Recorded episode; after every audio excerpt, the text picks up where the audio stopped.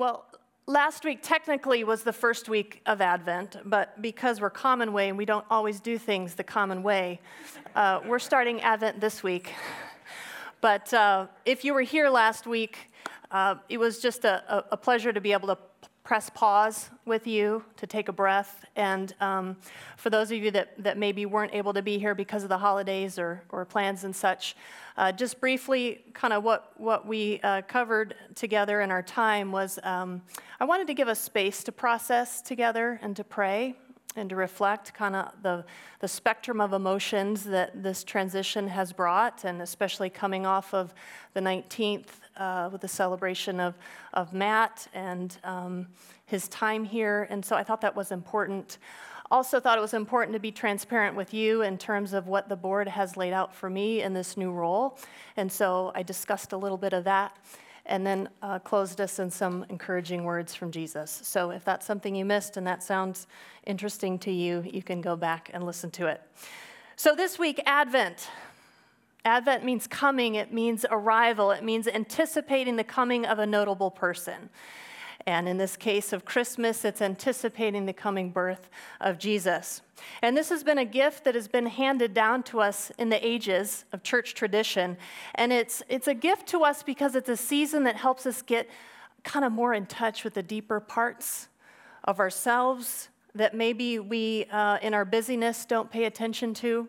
It's a season um, when you can kind of look at maybe those unsettled spaces within, you know, those spaces that you just like, the, the world's not supposed to be this way. And, and God, where are you? And God, are you ever going to do something or make it better? Advent's a time to do that. It's a season of noticing not only the aches in our own soul, but the aches in the world. And those are many. And it's bringing those aches to God and saying, I believe that you're a caring God, and I believe that I can approach these with hope. It's a season of waiting and it's a season of watching and of wonder. And all of it together, kind of bringing us to this anticipation of the coming of the one who said he was going to come and make all things right again someday. I read this quote this week Celebrating is not appropriate for everyone, but Advent is. Advent is always appropriate. And no matter what circumstances that you find yourself in today or after 2023, Advent is so appropriate because it reminds us that even if we can't see it, God is constantly doing something and He's constantly active and He's working in our soul. And so we're, to, we're invited together with, with all of each other and our friends to pause and to pay attention and to notice those seemingly unfixable places that are inside. Those dark, scary places, those places of, of waiting, and those places of confusion or mystery.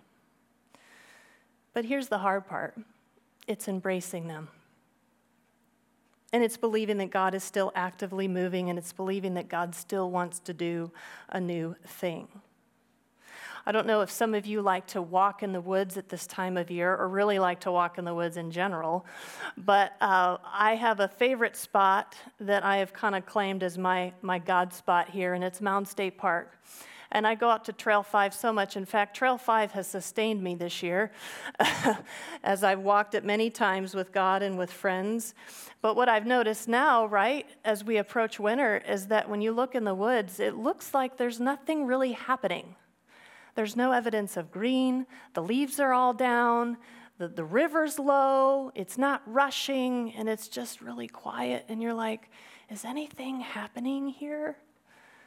And you know, there's lots happening under the surface, and come spring, we'll find out. But that's what Advent is. It's a lot like kind of waiting in the dead of winter for spring to come. And it's believing and trusting in the unknown, mysterious work of God. It's watching and waiting for even the smallest expression of God's presence in our lives. And that's a direction that we're heading this morning. It's looking for life to spring forth out of unlikely places.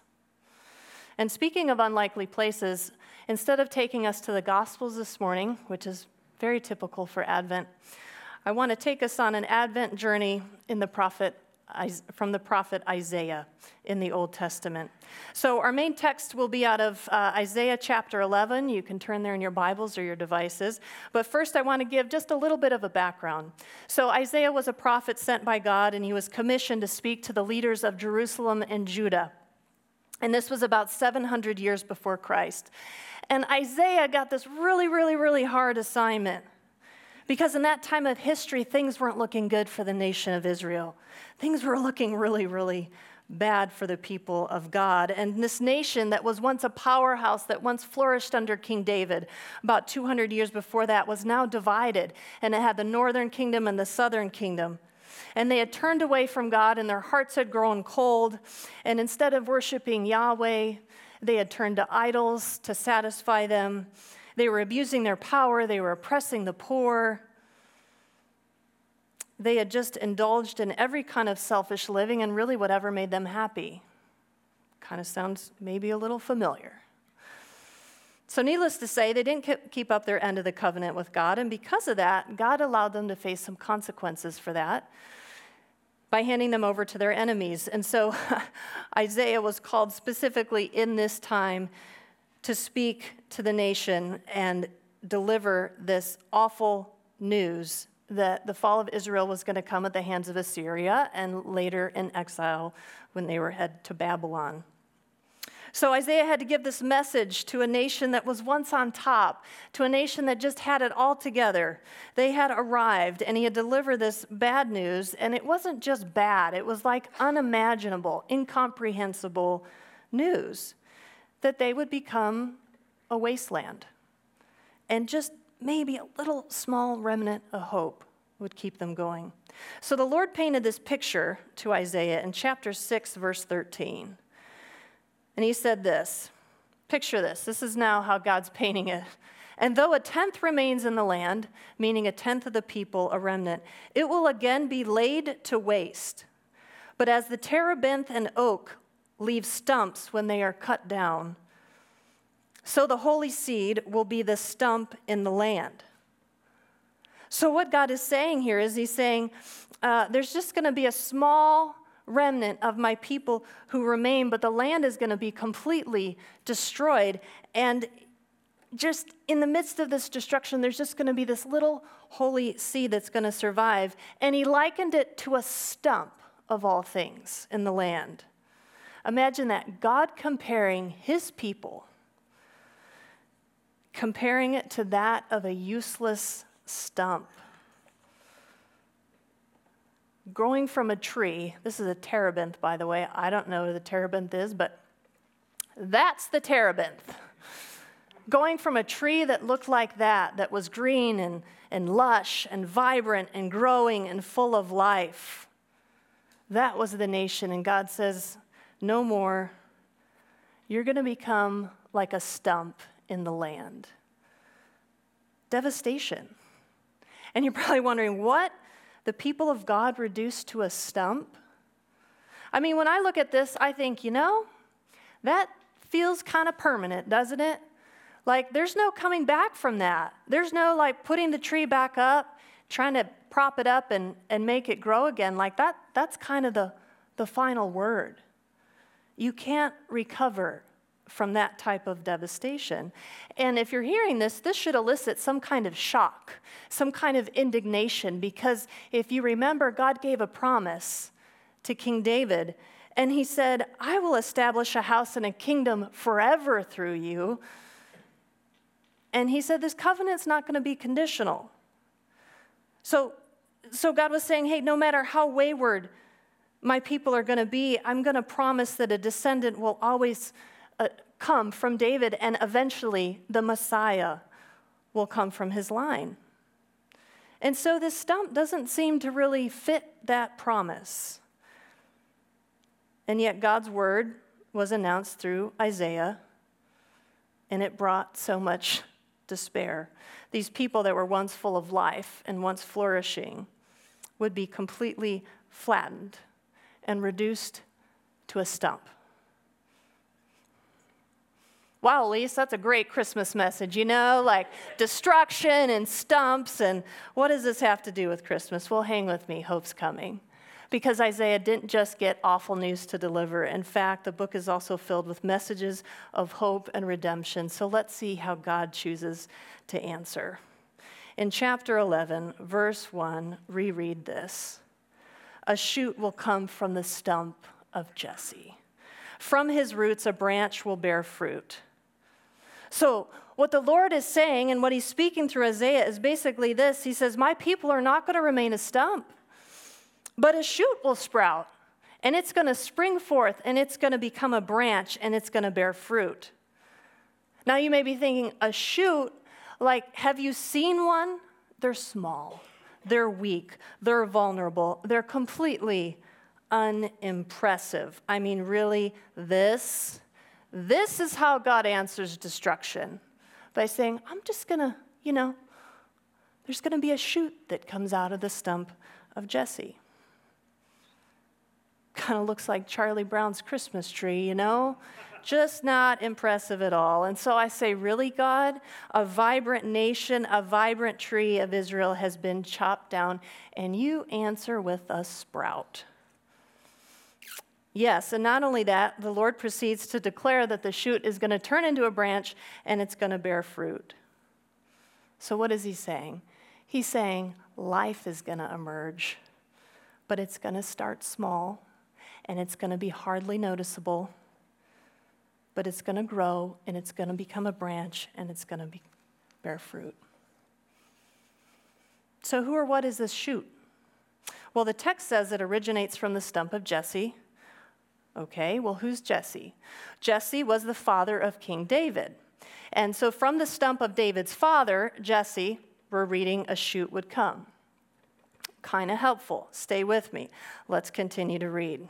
So, verse 2, this is how the shoot is described.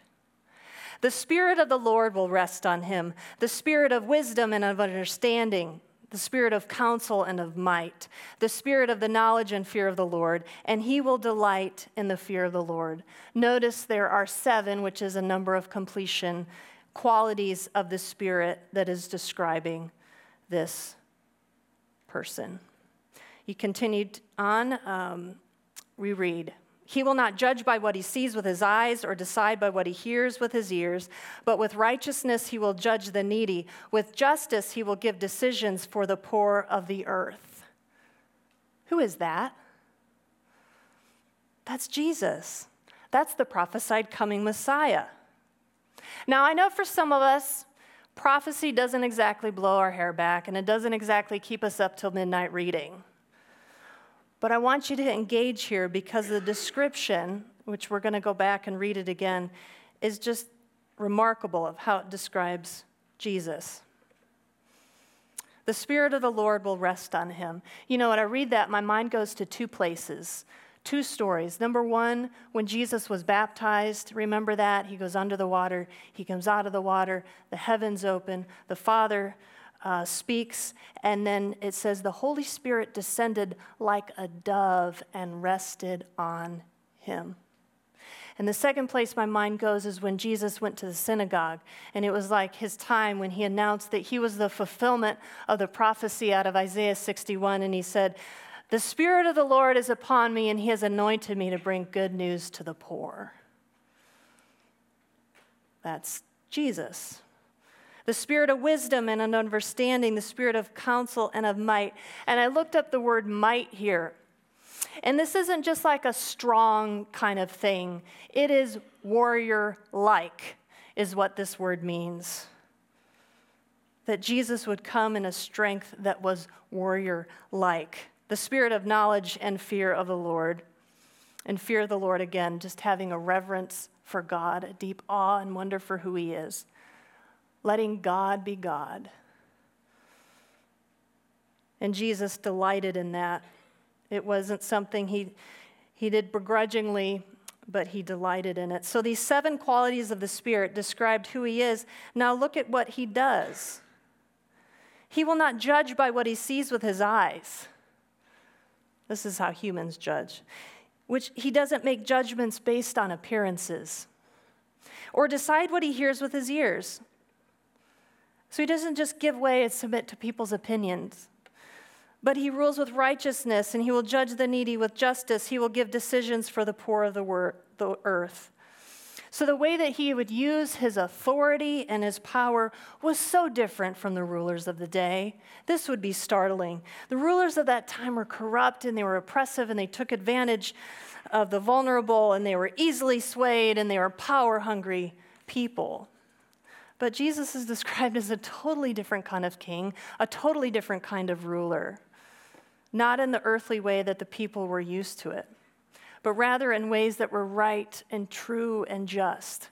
And if we would continue on in this passage in Isaiah, you'd, you'd continue to see this picture of like how he'd be the king over creation and the cosmos and restore all things right. But for sake of time, we're not going to get into all of that today. But Isaiah is pointing to this future ruler who would come from the royal line of David, and he's talking about the Messiah, the anointed one, who would save his people and again establish them as a light for the nations. A Messiah that would come from a stump. Side note, I found it interesting that, that the Lord used the stump of Jesse instead of stump of David. And so I really looked into that and I found like five different answers. And about at the fifth one, I'm like, okay, I'm going to stop this one because it just seems so speculative. But I think at the very least, what we can, what we can um, kind of remember when we see this is that Jesse was kind of like a nobody dad. And yet, God chose his family line, God chose David coming from him to be the future king.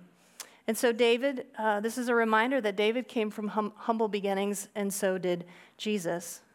The future arrival of King Jesus would begin as a mere sprout out of a place of hopelessness. A baby born of a virgin to a people who had been longing and waiting for hundreds and hundreds of years in silence for the coming of their Messiah. And that sprout grew and became a branch, and he bore fruit, and he died, and he resurrected, and he now lives with you, and he lives with me. So here's the thing Advent is a time to remember that no matter what, God still brings life out of unlikely places. So if that relationship ended this year, stumps, stumps don't have the last word. If you found that your finances bottomed out, stumps don't have the last word. If that dream that you've been dreaming forever has come crashing down, stumps don't have the last word. If your loved one got that dreaded phone call, Stumps don't have the last word. If your faith has lost its footing, stumps don't have the last word. And if life is simply not at all what you imagined it to be, stumps don't have the last word. This doesn't have to be your future. This doesn't have to define you because this doesn't have the last word. Stumps don't have the last word. In fact, they could be the beginning because stumps have roots, and where roots are, there is life. This is not your destiny. And listen, it doesn't matter because uh, if, if, if it's our choices that have maybe got us to this place, if it's maybe our bad habits, if it's our sin like Israel, yeah, sometimes we make a stump out of our life, or sometimes life just happens to us because we live in a fallen world and awful things happen all the time and suffering is real.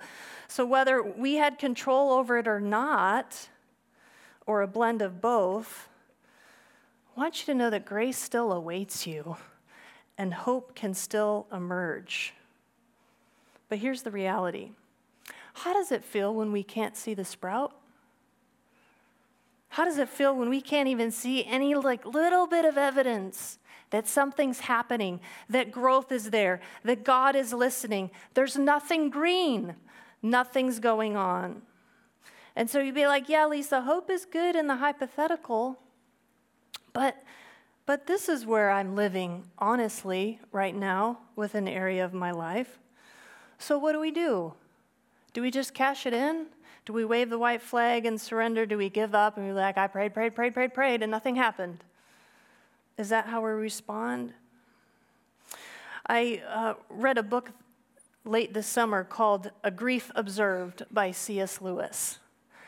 And he's a brilliant scholar, a writer, apologist, a theologian. Many of you have probably read some of his stuff. Honestly, most of his stuff goes way over my head, so I, I can't get into it. but this book I could because it was a collection of his journal entries. His journal entries as he processed the grief of losing his wife. And you know, it was everything a journal should be. It was honest and it was raw and it was vulnerable and at moments kind of shocking, and I had to put it down. and the big question I had, and when I opened it up and I approached it, and I said, How would someone who's like devoted himself to encouraging people in their faith and literally known for convincing evidence for belief in God, how does someone like that? Respond when his world is leveled with loss. It's one thing to write books about faith, it's another thing to be able to live it out when your world comes crashing down. And I think we've, we've been there, haven't we? C.S. Lewis said this God has not been trying an experiment on my faith or love in order to find out their quality. He knew it already. It was I who didn't. In this trial, he makes us occupy the dock, the witness box, and the bench all at once. He always knew that my temple was a house of cards. His only way of making me realize that fact was to knock it down. I think, in part, maybe what C.S. Lewis is saying here is that he's saying, My process of grief was not a test of God because God knew what was in my heart already. But it was meant to bring awareness to myself, to my true condition of my faith and my love in God. And so it was in the wrestling of his prayers, his unfiltered writing in his journal, that I think allowed him to see where his faith maybe needed a shift in perspective maybe where he had been misguided or dependent on the wrong things. I mean, wrestling has a way of doing that. His world was devastated when he's lost his wife, and rightfully so. Absolutely. This would be true for any of us. And what he discovered in the process of grieving that loss was a true condition of his faith, and that his faith was strong enough to be honest. I think his honesty with God, his courageous act to engage God, in his outrage and in his doubts, left room for a sprout of faith to grow once again. And I offer this specific example of C.S. Lewis because, as a people of faith and as a church who regularly gathers, I want us to see that stumps can eventually, eventually, not right away, but be gifts sometimes to us. Albeit as painful as they are, they can be gifts, they can be an opportunity for a reset, a chance to grow something new. And this is what Jesus did when he quietly, like a tender shoot, entered planet Earth. It was the grand reset to show us a different way to live and to love. So, as we move into Advent, is there a place in your life, a stump, if you will, where God may want to do something new? May He want to grow something new? Think about that for a moment. What is it in your life that has been reduced to a stump? Where in your life has maybe the wind been taken out of your sails? Or the rug pulled out from underneath you? I'm going to give you a, a second. Just pause and let you think about that. Maybe you're thinking, Lisa, I've got a forest of stumps right now in my life. if that's the case, try and maybe just pick one. Just pick one. Now imagine with me if you would engage that part of your life. Right now, in this moment, to wrestle with it like C.S. Lewis wrestled. And what if, in, uh, instead of like despising the stump or ignoring it or being angry at, what if for just this time, in this space right now, you chose to embrace it and maybe even, imagine, sit on it. Just imagine a, a, a, flat stump where you just go and you sit on it and you be in that space.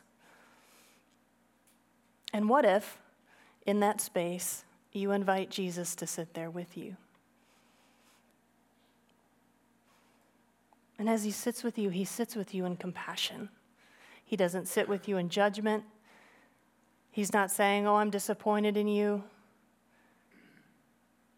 But he looks at you with love, no lectures, just sits with you in that space, in that disappointment, in that heartbreak, in that despair, and he sits. Your friend, in whom is the Spirit of wisdom and understanding, warrior strength, counsel, knowledge, and a friend who delights in the Father's goodness to you. As you sit there, could you hear him say your name? And can you hear him say, Can you trust me to grow something new? Can you trust me to grow something new here? And before you respond with your excuses or your reasons, just let it sit. I think God's asking, Can you trust me to grow something new? So, in the leveled parts of our lives, a Savior still comes and He draws near, and the shoot can still come forth, and it will most likely come in ways you least expect and least can predict. Almost always is. I love this quote by Henry Nouwen. It's a little longer of a one. He writes Our salvation comes from something small, tender, and vulnerable, something hardly noticeable God, who is the creator of the universe, comes to us in smallness, weakness, and hiddenness. I find this a hopeful message. Somehow I keep expecting loud and impressive events to convince me and others of God's saving power. But he, over and over again, I'm reminded that spectacles and power plays and big events are the ways of the world. Our temptation is to be distracted by them and made blind to the shoot that shall sprout from the stump. When I have no eyes for the small signs of God's presence, the smile of a baby, the carefree play of children, the words of encouragement, and gestures of love offered by friends, I will always be tempted to despair. The small child of Bethlehem, the young, unknown man of Nazareth, the naked man on the cross, he asks for my full attention. The work of our salvation takes place in the midst of a world that continues to shout and scream and overwhelm us with its claims and its promises. But the promise is hidden in the shoot that sprouts from the stump, a shoot that hardly anyone notices. So, as you engage in Advent this Christmas season, what could it look like for you to intentionally look for those small evidences, those small sprouts of God's presence with you? Just a few weeks ago, I, um, I was in a, a really difficult spot uh, with my family. We were awaiting some potentially um, just very bad news with my brother's health. And it extended about two and a half weeks.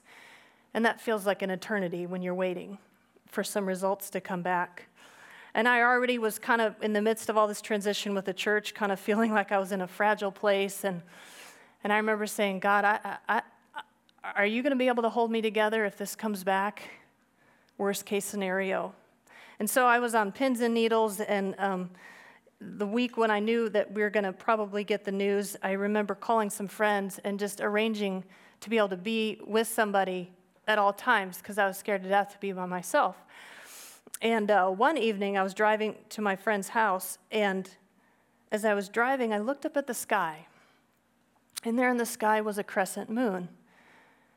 And for me, a crescent moon is a sign of God's presence with me. Ten years ago, I had a friend that um, shared this little thing. She says, When I look at a crescent moon, I think of God's thumbnail. And I thought, That's weird.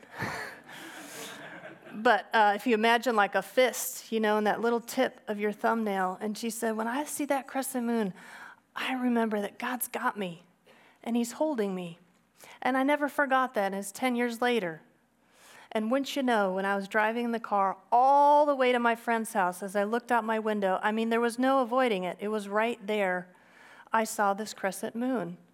And I just smiled, and there was this, this peace that came over, and, and, and just this sense of God, God, you're with me. Thank you for this small little sign in the sky that says that you got me, that you're going to hold me. I have a phrase I tell my friend I said, if he can hold the stars and the moon in place, he can hold your life together.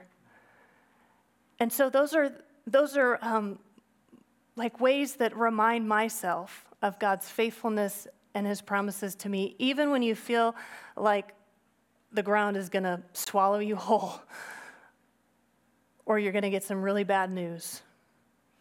So, what would that look like for us to be attentive to the ways that God wants to tell us, I love you, I'm here, I've got you, I'm going to hold you, I'm going to make life sprout again?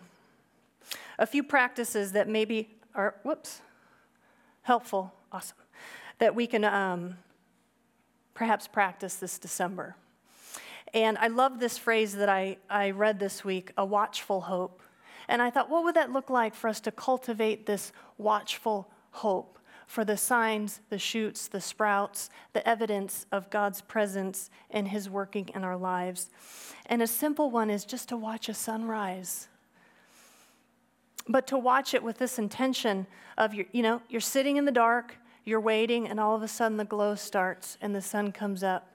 And you remind yourself, yeah, the sun's going to shine again. God's faithful. He's going to bring light in darkness. And just kind of treat that space as like a prayer time of, of anticipating and believing God to bring hope to, to maybe one of those places in your life that feels hopeless. Maybe it's lighting a candle. Lots of candles around these days. Um, sitting in a in a place that's dark and just lighting and just seeing that small little flicker and reminding yourself that God is a God of, of light that can come crashing into places that feel dark and use that, that moment for some prayer. Maybe it's walking through the woods. Maybe you're never going to see a stump the same way again. and believing that even when things don't look like it's vibrant and alive and moving, like sometimes the woods feel in the dead of winter, to remind yourself that there's still much going on beneath the surface, and God is still much, very, is very much uh, working and alive and active all around you and in you. And maybe it's just a simple practice of reflecting on your day. I do this when I lay in bed at night before I go to sleep. I reflect the whole day, probably too much. But drawing your attention uh, to God and saying, God, how did I maybe miss you today? Or, or what places in my day am I grateful for? And then reminding yourself that that was God's touch of love for you and evidence of his presence in your life. How could a simple, small practice be a step of faith that says, God, I trust you to grow something new? I trust you to grow something new. And as you cultivate a watchful hope, May God surprise you with the smallest of signs, the little holy sprouts that will spur you on and fill you with hope. Would you pray with me?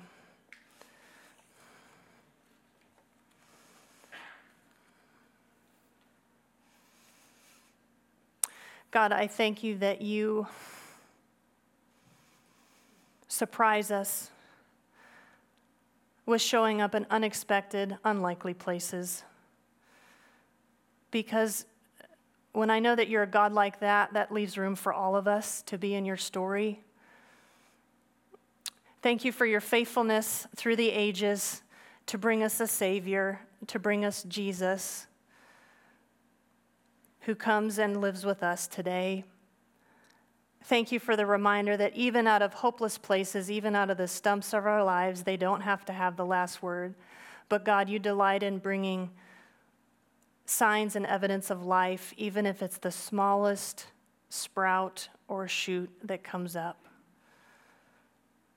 God, would you give us eyes to see? Would you awaken us to your active presence around us this season? Would you fill us up with an expectancy that life in this space too can come again, whatever space that is for us? May we trust your goodness for us and your love even in places that still are hard and feel impossible. God, we turn our attention to you as the God of hope this season and a Savior who has been born to give us peace and joy and life in your name. And I ask all these things in your precious and holy name. Amen. Would you uh, stand with me, please?